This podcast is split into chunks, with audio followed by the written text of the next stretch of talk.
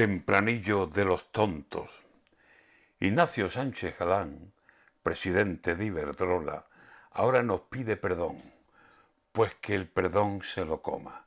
El presidente en cuestión llamó tontos, vaya formas, a usuarios del mercado regulado, a personas que están pagando la luz, aunque la luz las devora. Somos tontos, presidente, porque aquí ninguno cobra 13 millones de euros como usted metió en su bolsa en un año. Somos tontos y usted es listo de sobra y además tiene la suerte de vivir en generosa tierra de España. Si no, su palabra sería otra. Cállese ya de una vez, no pida perdón ahora y un respeto a tantos tontos como le llenan la bolsa.